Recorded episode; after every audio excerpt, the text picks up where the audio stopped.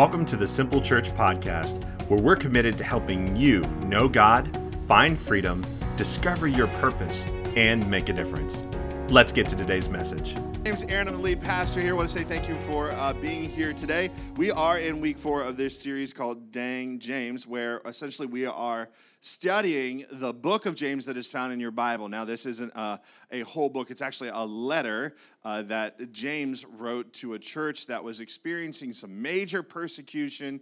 And into that scenario, the very first church that ever existed, James, who was one of the pastors and also uh, the brother of Jesus, speaks, uh, writes this letter to a church that is in turmoil. And that's kind of the backdrop for this letter that we've been looking at this, these past couple weeks. Now, the series is called Dang James uh, because if you're new to this uh, or to the book of James or to this series, is because James speaks with authority and he speaks uh, like a man who is on mission, who was also convinced of the very words that he is speaking. And so he doesn't mince words, he doesn't, he doesn't say things all flowery, he doesn't take a long time to say it. He kind of gets right to the point, and sometimes that feels a little aggressive and has us saying, yeah, so if you're new to it, that's what we do around here during this series. We're going, dang, James, because it's hard to hear sometimes. But that shaking or that, that interruption to our thought pattern maybe will get to our hearts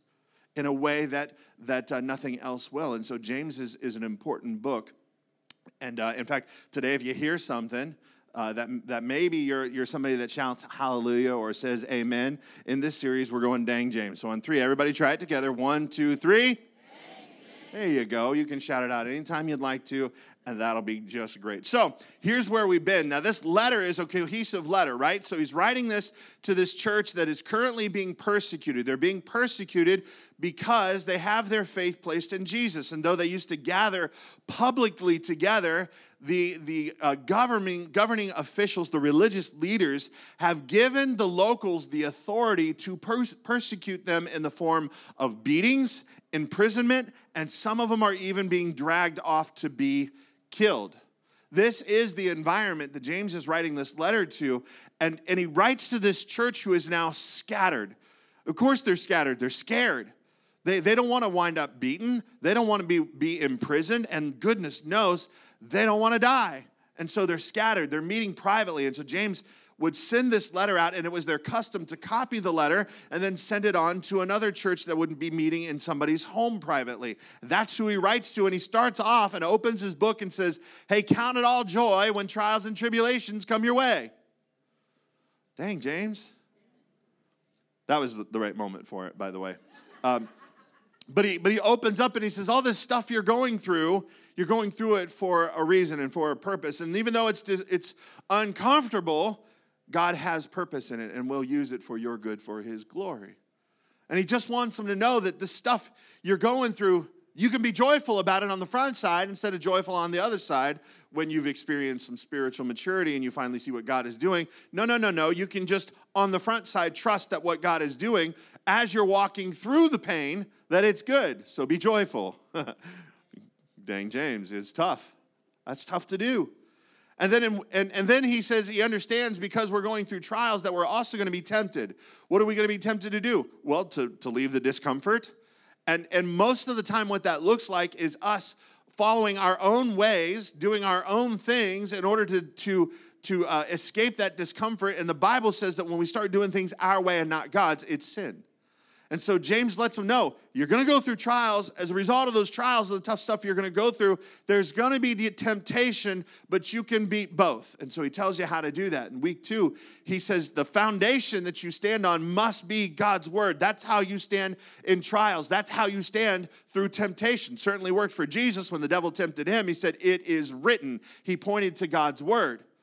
But in week two, James, James challenges the thinking about the word that the word of God must be preeminent. It must be authoritative. It must be. We have to fully believe that it is God's word or fully believe that it isn't. There's no middle ground. And he says, and if you're one of those people that is vacillating back and forth between, well, it's true and well, it's not, then he says, don't think you're going to get anything from God. He says, the word is important. And so in week two, we, we explored the authoritativeness of God's word, last week, James starts to address, he says, okay, there's going to be trials and tribulations, and okay, you got to have a firm foundation to stand on. And by the way, while you're busy standing on this firm foundation, understand that there is going to be something that is going to try to break up your effectiveness as a church. It's going to try to break you up and scatter you even further. There are going to be instigators that are going to come along and try to cause disunity among you. And he addresses that all through the book. And the first one that he called out last week was favoritism, discrimination, that there's an us and a them. And he gives a very visceral way to look at it. He says, We've got to start seeing right so that we can see, and we need to see people the way God sees people, that everybody is made in God's image and that there is nobody that is higher than or less than you that is walking this earth today. We're all the same. We're all created in God's image. Today, James is going to address another instigator of division. He wants to get his arm, arms around this because it's an important thing that they experience unity so that they can all make an eternal difference together. Because, man, when we do it together, we make a greater difference, don't we? And so the, the enemy knows that and he wants to divide us. And so James is going to come at this issue, and this is an, an issue today that he addresses of doctrine. Oh, you're like, all right, Aaron, I'm checked out. That sounds boring. Absolutely not. No, thank you. Can't we do the fun stuff this week? no, let me tell you what doctrine is. Doctrine is a belief or a set of beliefs that are held by and then taught by people groups. So here at Simple Church, we have doctrine. And our doctrine, what we believe, is based on something. For us, it's the Bible. We believe what the Bible teaches. And in fact, there are these 16 fundamental truths that we believe that are on our website. These are the basics. And then everything else in Scripture we read and understand. Like we, we believe what the Bible says. And churches tend to be biblically based, they tend to. I say tend to because there's oftentimes a lot of man made traditions that have crept their way into our denominations and into our churches that have nothing to do with the Bible. Essentially, it becomes something that we call Jesus plus doctrine. It's that Jesus plus something else is necessary for salvation. We don't believe that. We believe Jesus is enough, but there's some churches that believe the Bible and then they add stuff to it. But even the churches that are biblically sound, they don't agree on everything with everyone. In fact, different doctrines have developed, schisms have occurred, church splits have happened over doctrinal issues. You say, Aaron, what are these doctrinal issues that would divide the people of God? Um, baptism's one of them. You know that? Baptism, there are some churches that baptize babies. And they say, well, if you get baptized as a baby, then you're set for heaven and eternity. That's not how I read my Bible, but it's what they believe. There are some churches that are like, hey, we're going to sprinkle you. There's some that are just going to pour a little bit of water over your head. There's some churches that believe you're gonna, you have to be dunked. We're a Dunkin' kind of church. We think that you need, not Dunkin' like, you know, donuts, but like, we are a dunking, I'll be clear, dunking. We, we baptize you, we, we immerse you in water. But you know, there are some churches that believe that too, but they go a step further. They actually have four people surrounding the tank that you get dunked in, holding down every part of your body. And then when you go under the water, everybody looks around and verifies that every single part of you is under the water because if every single part of you isn't under the water, then it didn't take and You're not saved. You're not going to heaven. this is bad. That's not what we believe, by the way. Yeah. I don't think there's any way that you're going to get baptized that you get to heaven and St. Peter's going to go, nope, you can't come in. You said the wrong words, you did the wrong thing. Sorry. I just don't think it's going to happen. The Lord's Supper is something that is doctrinally divisional. Who can take it? I, I went to a service at a church, it was a funeral, and I was not allowed to take the Lord's Supper. I'm like, I'm a pastor at a church down the road, but I, I'm not allowed to take the Lord's Supper here. There's people that they let take it that they don't. There's people that believe that the Lord's Supper is symbolic, that He gave it to us just to remember Him. The, the bread and the, and the wine or the grape juice that, like we serve, is symbolic that we use it to reflect and to think about it. But other people believe, other churches believe in something called transubstantiation. That's this miracle that when the pastor takes the bread and hands it to you, it becomes the literal body of Christ. And that when you drink the, the wine or the grape juice, it is literally the blood of Christ, that you are feeding on his flesh and drinking his blood. Ugh. We don't believe that here. Prayer they, they believe it needs to be prim and proper, and you only speak what the scripture says, versus we think you can just talk to God anyway. Talk to him like he's your friend, talk to him like you would talk to your friends. That's how we talk to God. We approach Him like children do. Then there's the, the doctrine of holy days. Which day is the right day to have church? Some say that it's Sunday. Some say believe that it's only Saturdays. Some churches are just glad to have a place on any old day to gather together and worship.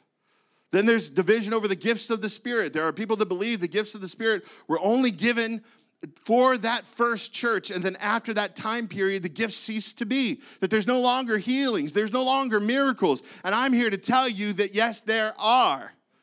I've got people sitting in this room that are literally miracles themselves, have experienced miracles. When the doctor said no, they couldn't have a child. Uh oh. I've seen God move. He still does things. And so we have cessationists versus charismatics. Now, we're not charismaniacs, right? We ain't having like a crazy service here, but we believe in the gifts of the Spirit that they're still operational today. Salvation is a hotly debated doctrine that is salvation something that we have free will over? Is it something that we get to choose and that, that salvation is free for anybody who wants it? Or there's this doctrine called predestination that you don't have a choice, that God's already picked who's going to heaven and who's not. We don't believe that here. We believe salvation is free for anybody. Tithing is debated. Is it just for the Old Testament? Is it for us today? We believe it's for us today. God's will. There's, there's doctrines that say, well, we can't know God's will, but the Bible says we can know God's will. He's revealed it to us in His Word, and He'll reveal it to us by His spirit. Bible translations are hotly debated. Unless you speak thee, thous, those, and thines, and all the all that stuff. The King James version, well, there's nothing else that'll work. Listen, the King James version was an early translation, but it is a translation because your Bible's written in Old Hebrew and Old Greek. Anybody here speak and read that stuff? I didn't think so. So you need a translation. And King James isn't the only one. I'll read from all kinds of translations around here. But these are things that divide people and churches split. They lack unity over these very things. James understands doctrine can be something that divides people. And so he wants to come right at this very issue, a very, very prominent issue, and it's the doctrine of faith and works. That's today's topic. He knows that it will divide people, so he wants to bring clarity to it because he understands the power of unity. He wants to protect it. He needs their minds right about the matter, or it will further divide them and scatter them. More division would lead to a, a disruption of their effectiveness, not to mention getting this thing wrong about faith and works in regards to your salvation. If you get this wrong, it leads to spiritual death. That's a pretty big deal. And essentially, here's what the wrong idea is. Here's the doctrine he's coming at. It's basically the idea that salvation requires you to do something to earn it. That's what he's coming at. That salvation ultimately comes from your faith and your works, the stuff that you do. That in order for you to be saved, you got to put your trust and your faith in Jesus, but then you got to do something. Really what happens is is when it when it is that way when it's based on you trusting jesus and you doing something when your salvation is is like that it puts the burden of your salvation not on you or puts it on you and not on the shoulders of jesus. And i don't know about you.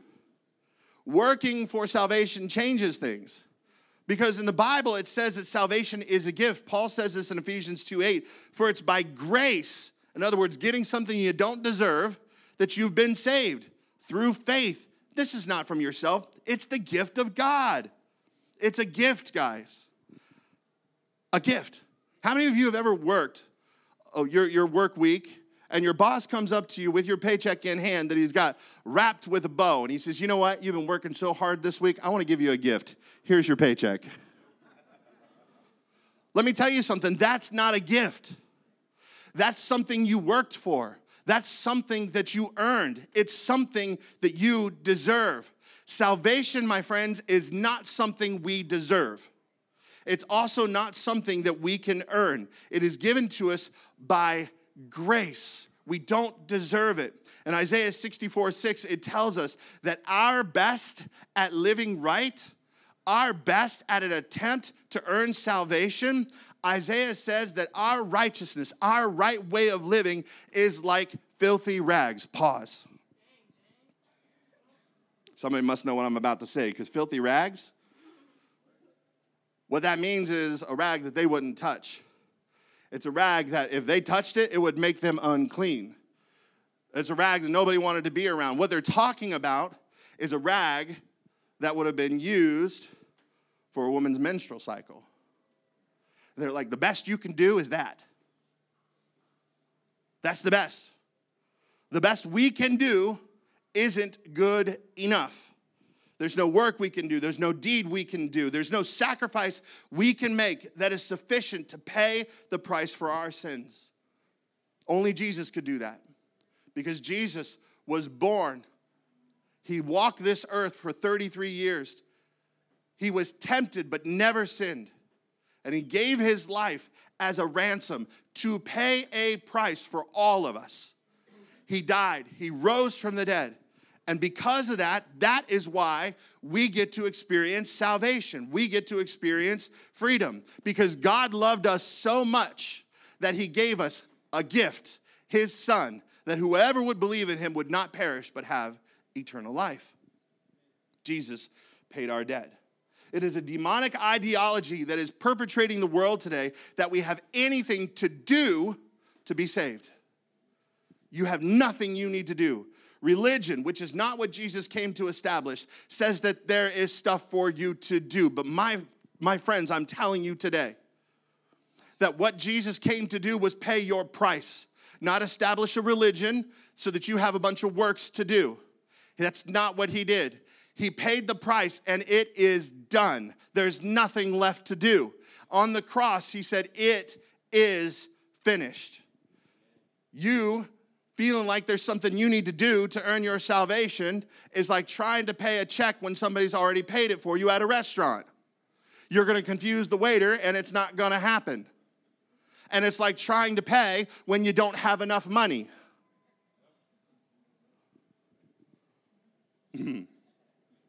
It's pointless.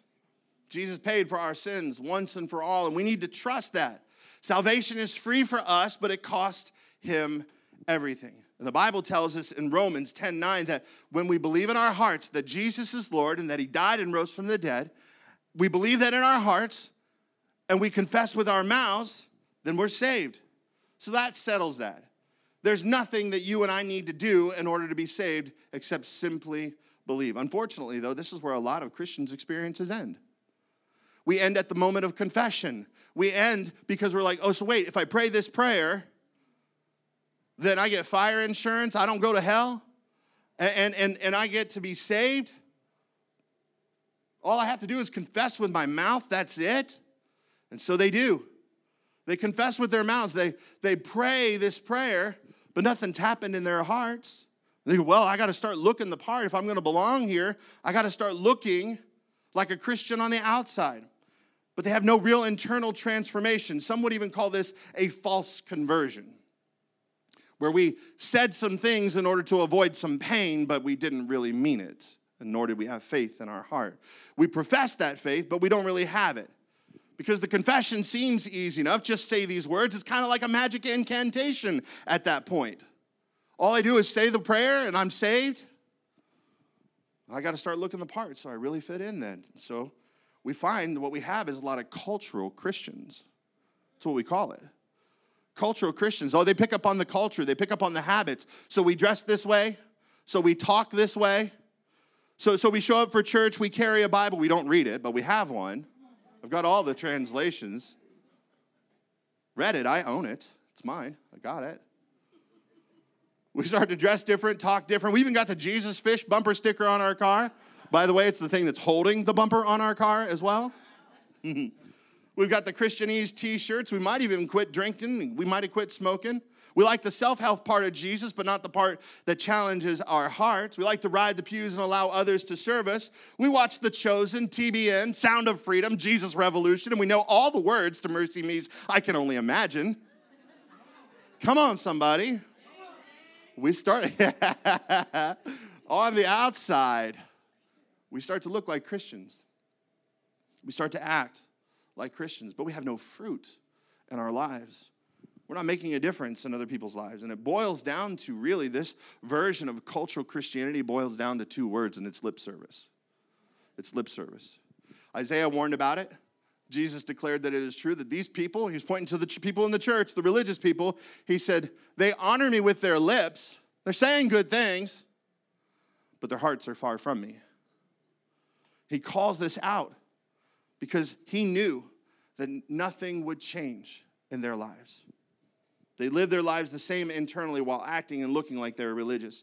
Jackie Hill Perry, who is an author and a, a pastor and preacher, I, I heard her speaking recently to a, a group of people, and she was, she was saying, You know, if you've been in Christianity for a long time and you're still walking in a way that is merely human, you need to be concerned.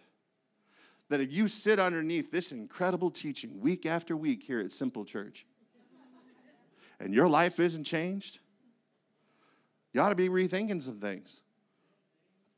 And I agree. Real faith, that's okay, it's cool. Serious, Siri's got this.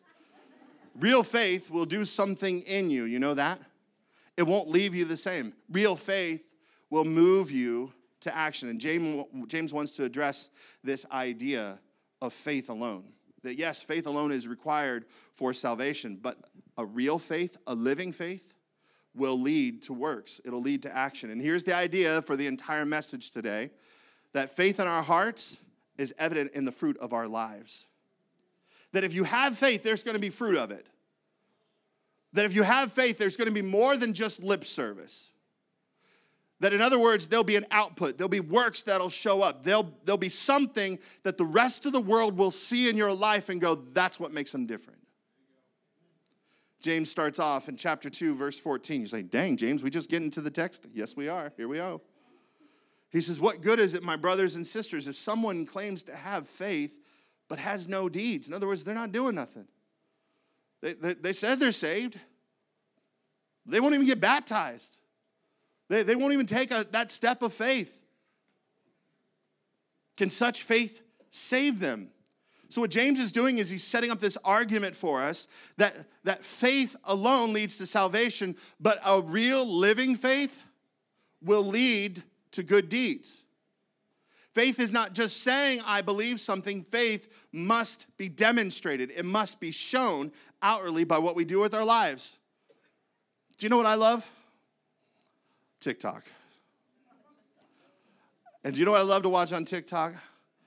I think one of my favorite things to watch is when people fall down. I've fallen a couple times myself. I have video of it. I fell walking in the back door back here, laughed so hard I sent it to all my friends. I don't even know what I fell in. I'm just a klutz. I don't know. Just boom, straight down. I like videos, seeing videos of people fall. My wife, we got a famous video of my wife. Maybe I'll play it for you next week her coming out the front door and just stepping on some ice and some house slippers and falling so hard uh, that it, I mean, it was bad. And then me rolling down the window. Hey, babe, don't come down the stairs. They're icy. As she's laying on, the, I didn't see her. The windows were fogged from the ice. I like videos where people fall down. But you know where I don't want to be? In a video where I'm falling down. I don't like that. I don't want to show up on your For You page. Thank you very much. It's not anything I want. That's why if I come into a place where you are, it's unfamiliar to me, and you're inviting me to have a seat, I carefully survey the seating options. Because I'm a big guy. And I've seen those videos where the big guys sit in the plastic chairs and the legs just go, nope, not today. And next thing I know, the big guy's on the ground wallowing like this because he can't get up. The chair's stuck on him and he doesn't know what to do. And everybody's laughing. And in that moment, it's a moment I don't want to be in. So I look at chairs carefully. I don't want to be on the ground. If it's plastic and looks rickety, might be look might be the most comfortable chair in your house, but I'm going to have to say no thank you. Because even if it's the most comfortable, if it looks rickety to me, I will sit in it and be the most uncomfortable person in the room. Because all I will think about and sweat about is whether or not this thing is to go. If it's to give up the ghost, I don't want it to be under my derriere. It's true. And so, when I believe a chair will not hold me, I don't sit in it. But if I believe the chair will hold me, I don't have to talk about it. Do you know what I do? I sit in it. I demonstrate my belief through my actions. I just go sit because I believe that it'll hold me. My faith in the chair is expressed by my choice to sit in it. And faith in our hearts will be expressed by outward actions, by good deeds, by the works that God has for us. Jesus said this in Matthew chapter 7 By their fruit you will recognize them. Do people pick grapes from thorn bushes or figs from thistles? Likewise, every good tree bears good fruit, but a bad tree bears bad fruit. A good tree cannot bear bad fruit, and a bad tree cannot bear good fruit. Every tree that does not bear good fruit is cut down and thrown into the fire. This is dark, no? Little ominous. He says, Thus, by their fruit, you will recognize them. Then and today, we recognize an apple tree by one thing. You know what it is? Yeah, there's apples on it. That's right. We know it's an apple tree because it's got apples on it. Apple trees don't grow pears, pear trees do. You can tell a tree by its fruit, and you can tell a Christ follower by their works. But there's a bigger question here. James is teaching what Jesus taught. But the question here is Is it possible to have a faith that leads you to doing nothing? James and Jesus both say it isn't possible. That salvation requires faith alone in Christ, but real faith will have real fruit. That there'll be a product of your life. Jesus even said that these trees that don't produce fruit, they get tossed into the fire.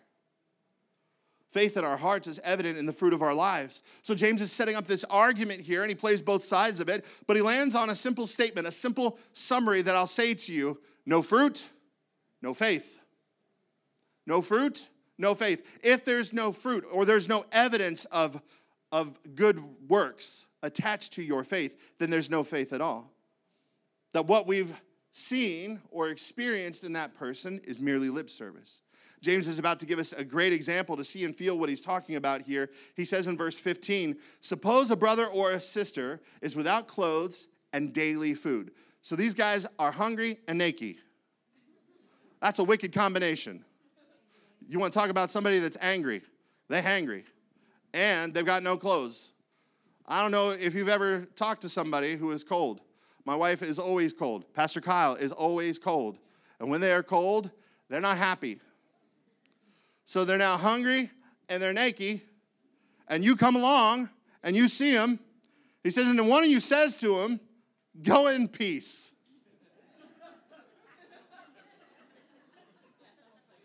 Have you ever looked at your wife, men, and said, Calm down?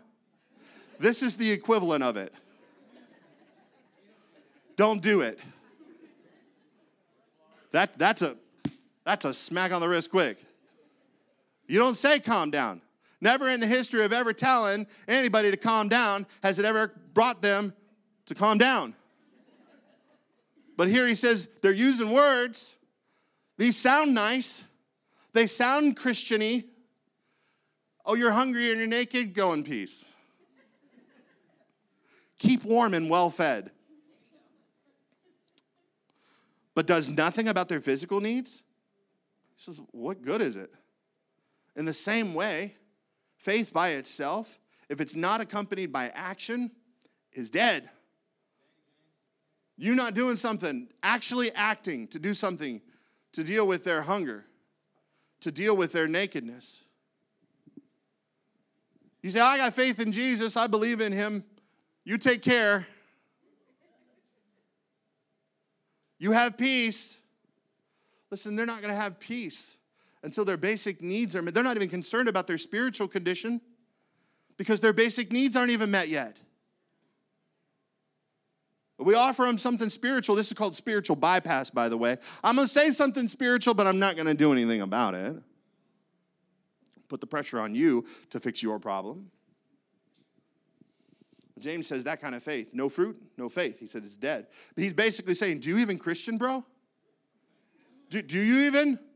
And sadly, too many of us do this in our everyday lives. We'll run into a friend at the grocery store, and, and that friend begins to share with us the, the tragedy of their lives, what's going on. And you can see it all over them. They're sullen, they're sad. And they share their, their situation, their story of pain, and you slap them on the shoulder and say, Praying for you. Sending you thoughts and, and good vibes.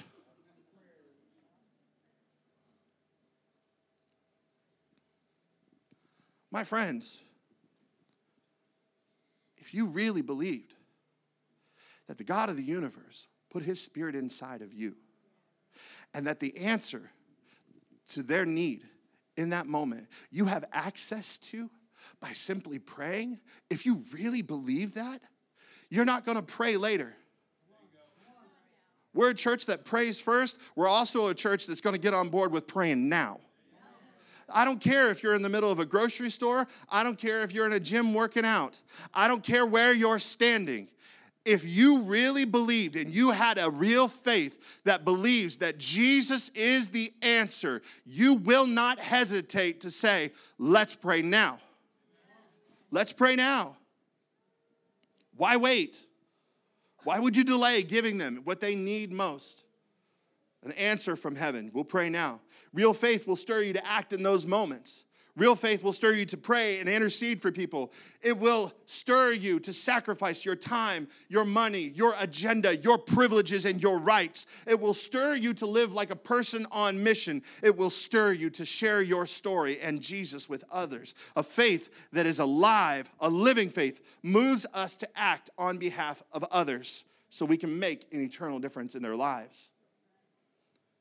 Martin Luther said this It is impossible to separate or take sides on faith or works. It is as trying to separate a burning flame from its brightness. They are connected. Faith and works are connected. Faith and works are not necessary for salvation, but works are necessary to prove you have a real faith. If you have a living faith, you'll have works to show for it. No fruit, no faith. He further goes on to explain that a deedless faith is a useless faith.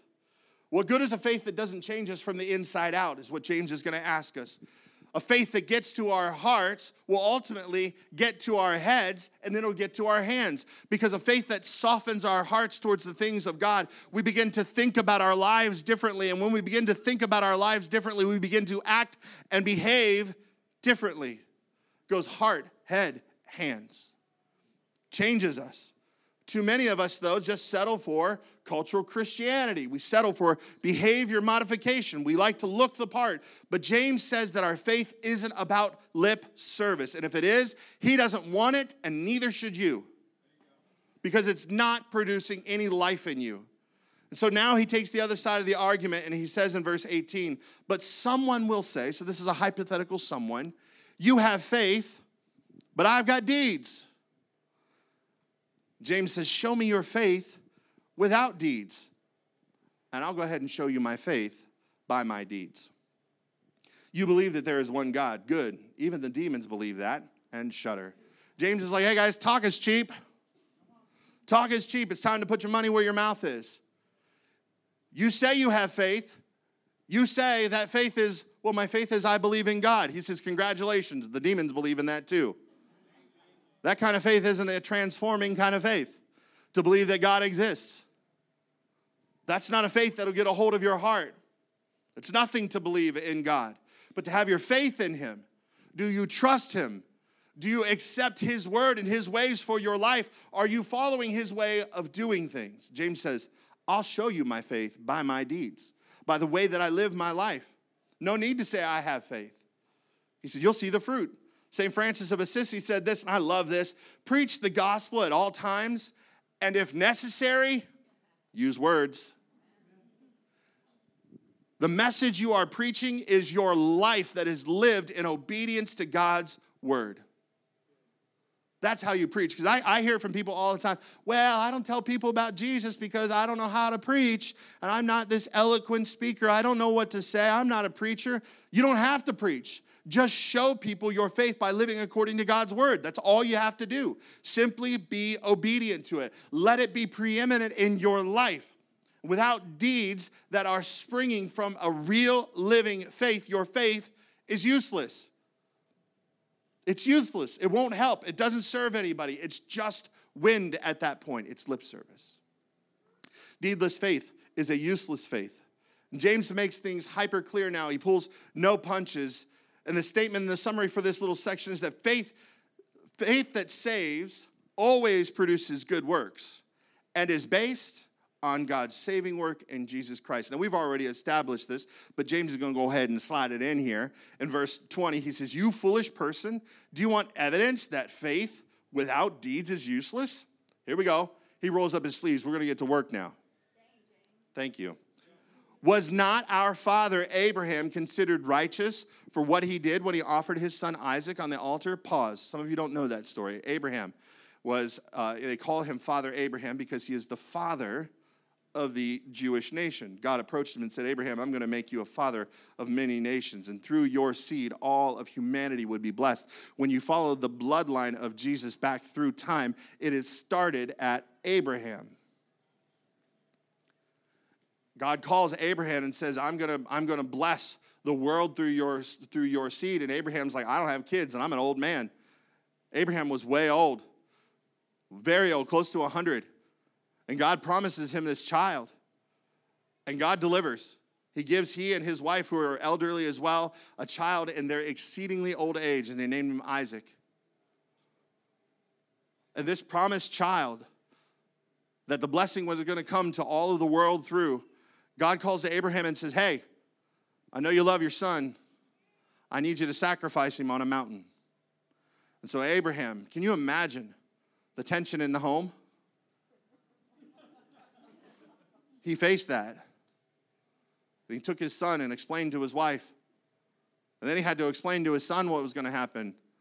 When his son said, Hey, we don't have any lambs. You're it, kid. And his son submitted to the father's will as well as he bound him and laid him on a, an altar, helped him build it, collect the sticks for it. And Abraham obeyed God to the point of a knife. And an angel stopped his hand from sacrificing his son, and God provided a lamb. Abraham was tested, and his faith in God was demonstrated by what he chose to do to obey. And is in his obedience, it was counted to him as righteousness. That's the story. James continues in verse 22. He says, You see that his faith and his actions were working together, and his faith was made complete by what he did. Why? Because he began to express his faith not just in speaking it, but in actions. And it says, and the scripture was fulfilled that says, Abraham believed God and it was credited to him as righteousness. And he was called God's friend. Man, I want that for you. I want that for me. I want us to be God's friend. He said, You see that a person is considered righteous by what they do and not by faith alone. There is works, there are deeds that are attached to your faith. That when you are saved and you place your faith in God, you'll do what He says for you to do. And God told Abraham to sacrifice his son, which wasn't easy, but he obeyed God to the point of a knife. And when we get saved by faith, that faith brings deeds that God has for us to do as well. And it's all written in his word.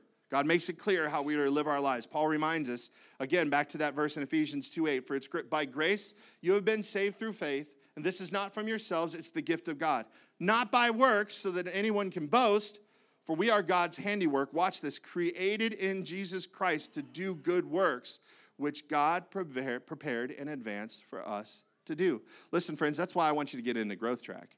Growth Track happens every Sunday, the first, second, third, and fourth Sundays of the month and it happens right after service. And in Growth Track, you'll be, have a chance to understand how to connect to our church, develop your leadership, and even get on a team here. But the most important thing you'll do is explore God's design in you because we believe that God's design in you reveals his destiny for you. that the way He has wired you and made you speaks to the way that you can make a difference here on this earth. And there are opportunities inside this church and outside this church that we will talk to you about. Growth track is important so that you can understand God has work He prepared for you, for you, and He designed for you to do. He formed you in the womb to the exact specifications of the work that He prepared for you to do in Christ. Some He's called to full time ministry, like I do that, that, that there are apostles, the, basically church planters, special messengers. There are pastors, teachers, evangelists, and prophets. But there's others of you that he has ministry that he's prepared for you in your personal lives, in your community, in your home, in your family, in your church, to love and serve like Jesus did. And how did he do that? Well, he went around doing good, preaching the gospel, and healing people. That's what our reputation could be like, guys. We could have that reputation.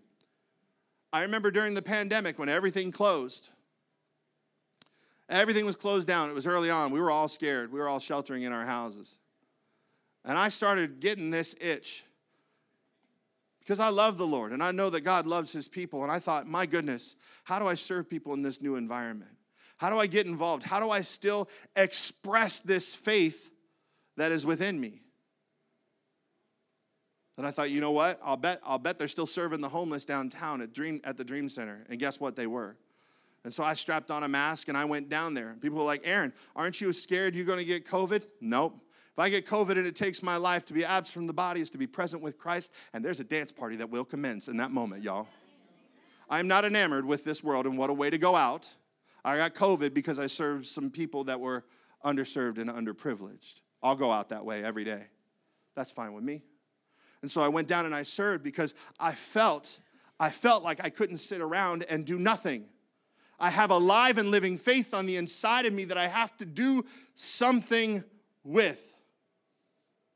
And I didn't care if I got COVID. Why? Because saved people serve people. Faith that saves always produces good works. Oh, and just so we're clear, this faith isn't just for the people we like and think are good enough for it. Because let's just be really clear no one is excluded from God's scandalous grace. No one. Now, Abraham was wealthy. He came from a good home. He was married to his sweetheart. He was well traveled. He, he was generous. He was kind. The Bible tells us that he was valiant and strong as well. He's easy. It's easy to look at Abraham and go, yeah, bro, you belong in this group.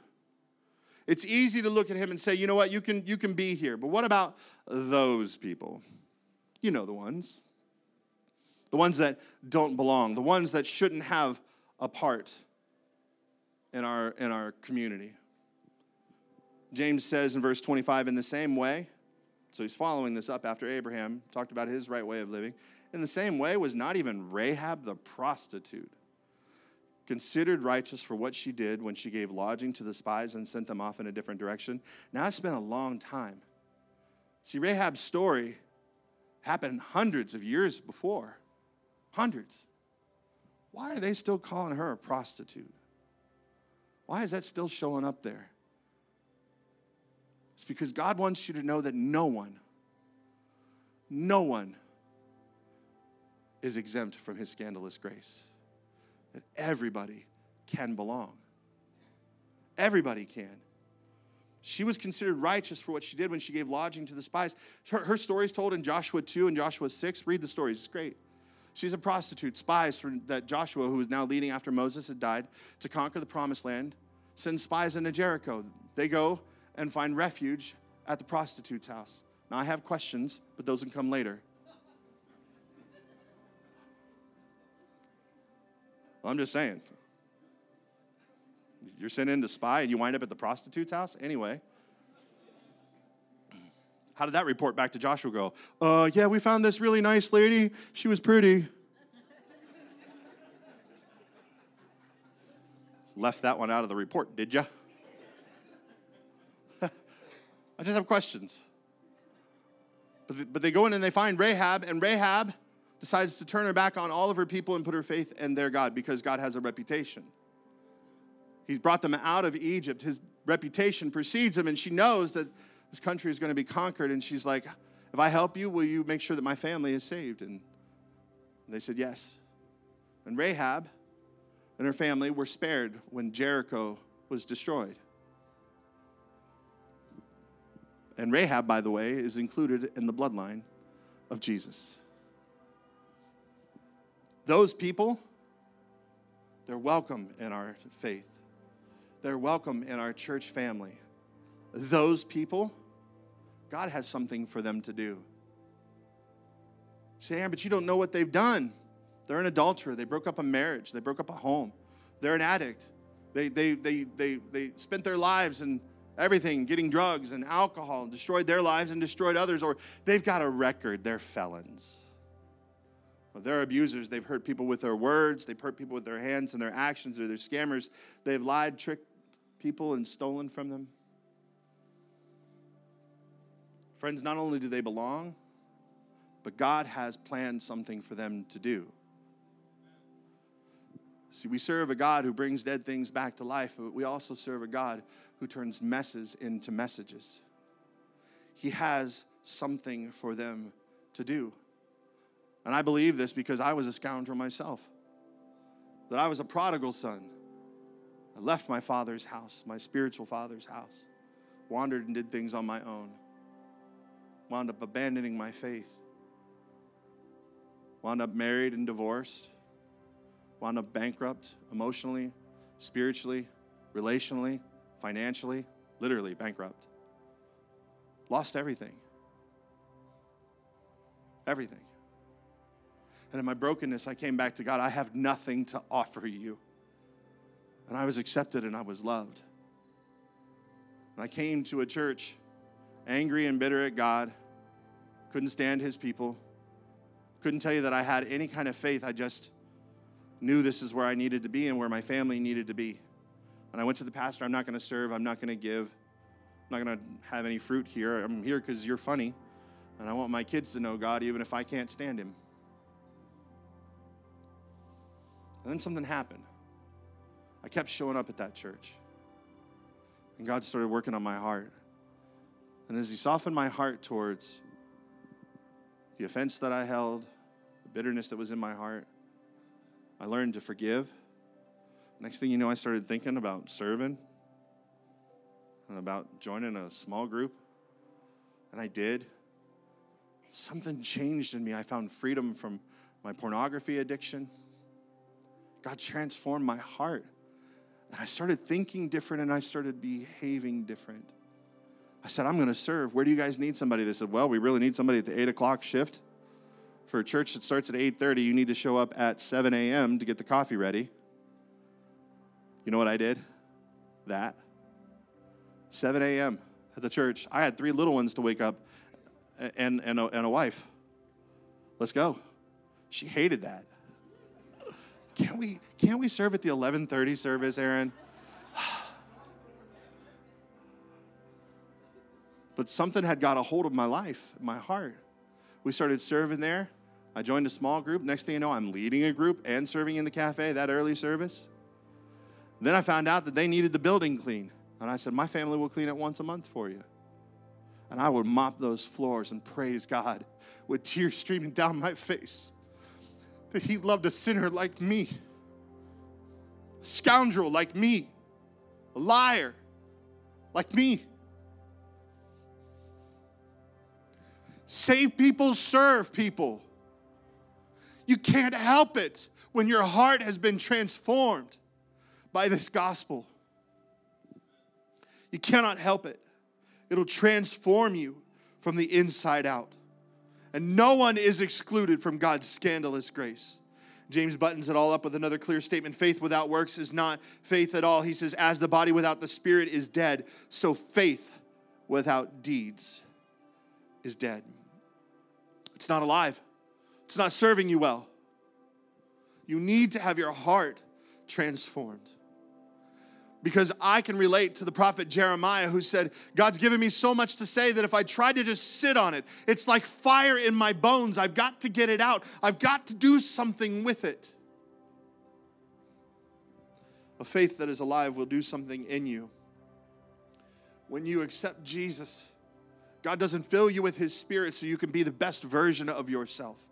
He fills you with His Spirit and empowers you to live a life He's called you to live and do the work He's called you to do. Jesus said to his disciples, You're the light of the world, the whole world. You're it. And he gives them several examples. He says, A city built on a hill can't be hid. Then he talks about a lamp. He says, No one lights a lamp and puts it under a bowl. Instead, they put it on a lampstand where it gives light to everyone in the house. In the same way, you must. He doesn't leave it as an option. He doesn't say, Hey, you got to talk a good game. You got to preach eloquently. No. You must. Your light must shine before people. How do we do that? How? Good things you do. He tells us so that they'll see the good things you do. And what do they do? They'll praise your Father in heaven. Best, best evangelism tool we've got. That means telling people about Jesus. It's your life lived in humble obedience, a life of faith that requires works. Oh, that we would understand this. That the best thing we can do is be obedient. Be obedient to the word that James talked about. It's God's word. Live our lives according to it. We'll let our lives shine. And others will see that our life is different and that what we have is better, and it'll point them to Jesus. Let's pray. Father, I know that this is a challenging message. I can tell by how quiet it got in this room. You're at work.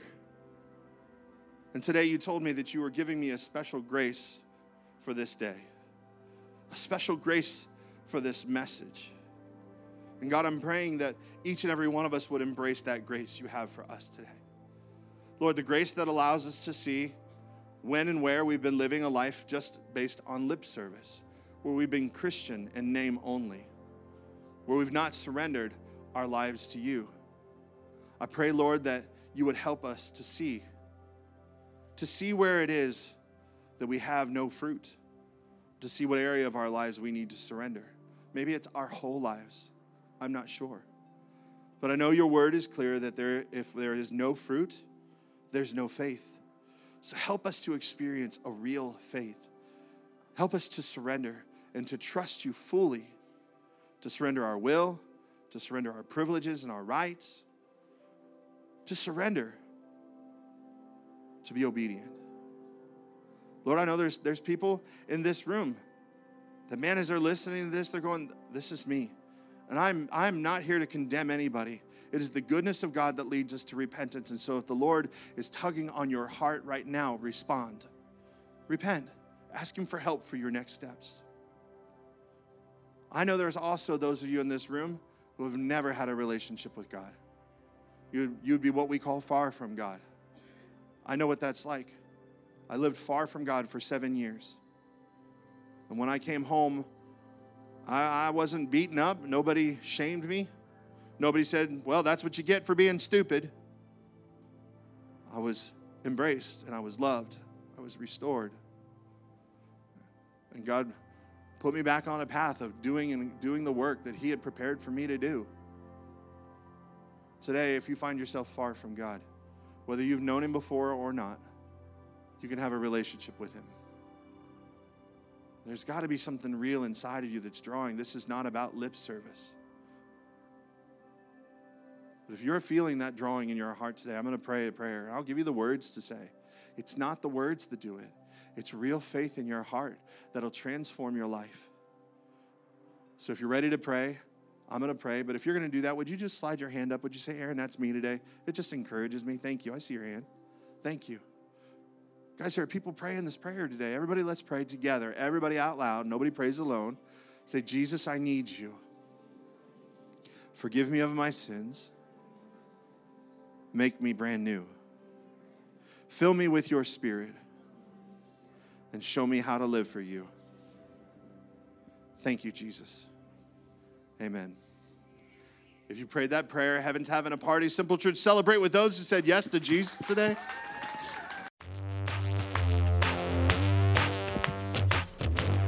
Thanks for tuning in to this week's episode. We hope it has given you hope and helped you know God a little bit more. The goal of this podcast is to reach beyond our walls and connect with people far from God. If you'd like to join us in doing that, there are several ways for you to get involved. First, you can pray for us as a church. Prayer is our first response and our greatest resource. Pray for opportunities that we can boldly step into, to make a difference in our community and around the world as we proclaim the, the good news of Jesus. Second, share this episode on your social media accounts and directly with your friends. It's easy to do through whatever platform you're currently using to listen to this message. Just click share and follow the prompts. Finally, you can support the mission through your generosity. The best part about this is that it's also an act of worship, where you express the priority of your love for God and others through your finances. Links to give are in the show notes, or simply visit www.mysimple.church/giving. We are so thankful you joined us today, and hope you'll consider joining the mission of our church in some way. Thank you again, and we'll see you at next week's episode.